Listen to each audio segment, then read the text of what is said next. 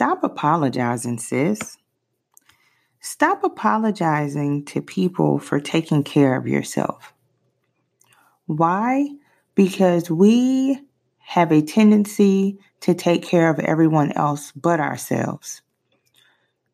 You don't have to apologize because you decided to go to the gym instead of making dinner plans. Don't apologize because you decided to take a spa day instead of driving the kids around all day on a Saturday to their extracurricular events. Don't apologize because you decided you wanted to eat a salad instead of eating at the buffet.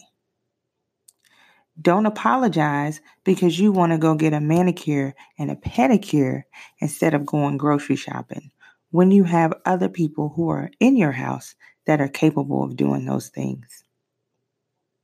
Don't apologize for taking care of yourself, sis. Stop apologizing for not being able to make plans outside of work, school, and your children's activities. You don't have to apologize in a regretful way because you can't make it to dinner, you can't make it to the movies, or you can't make it to that meeting for your private organization. You're tired, sis. It's okay to bow out. Somebody can send you the notes. You can go see the movie at a different time. And instead of doing dinner, you can always do lunch, brunch, or a coffee date. Sis, stop apologizing for doing well. Why?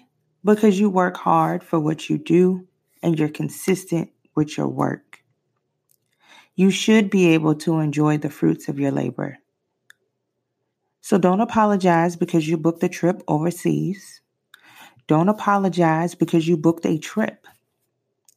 Don't apologize because you live in a nice home and you drive a nice car. Don't apologize because you're finally at peace.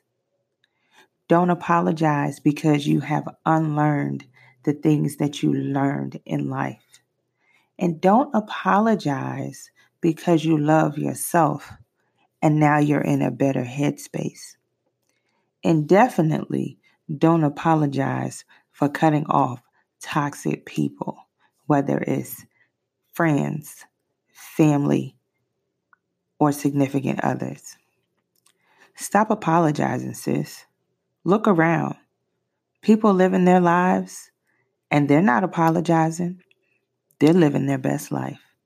So today, before you say, I'm sorry, or my apologies, why? You don't have to. Stop apologizing. You deserve everything positive that comes your way.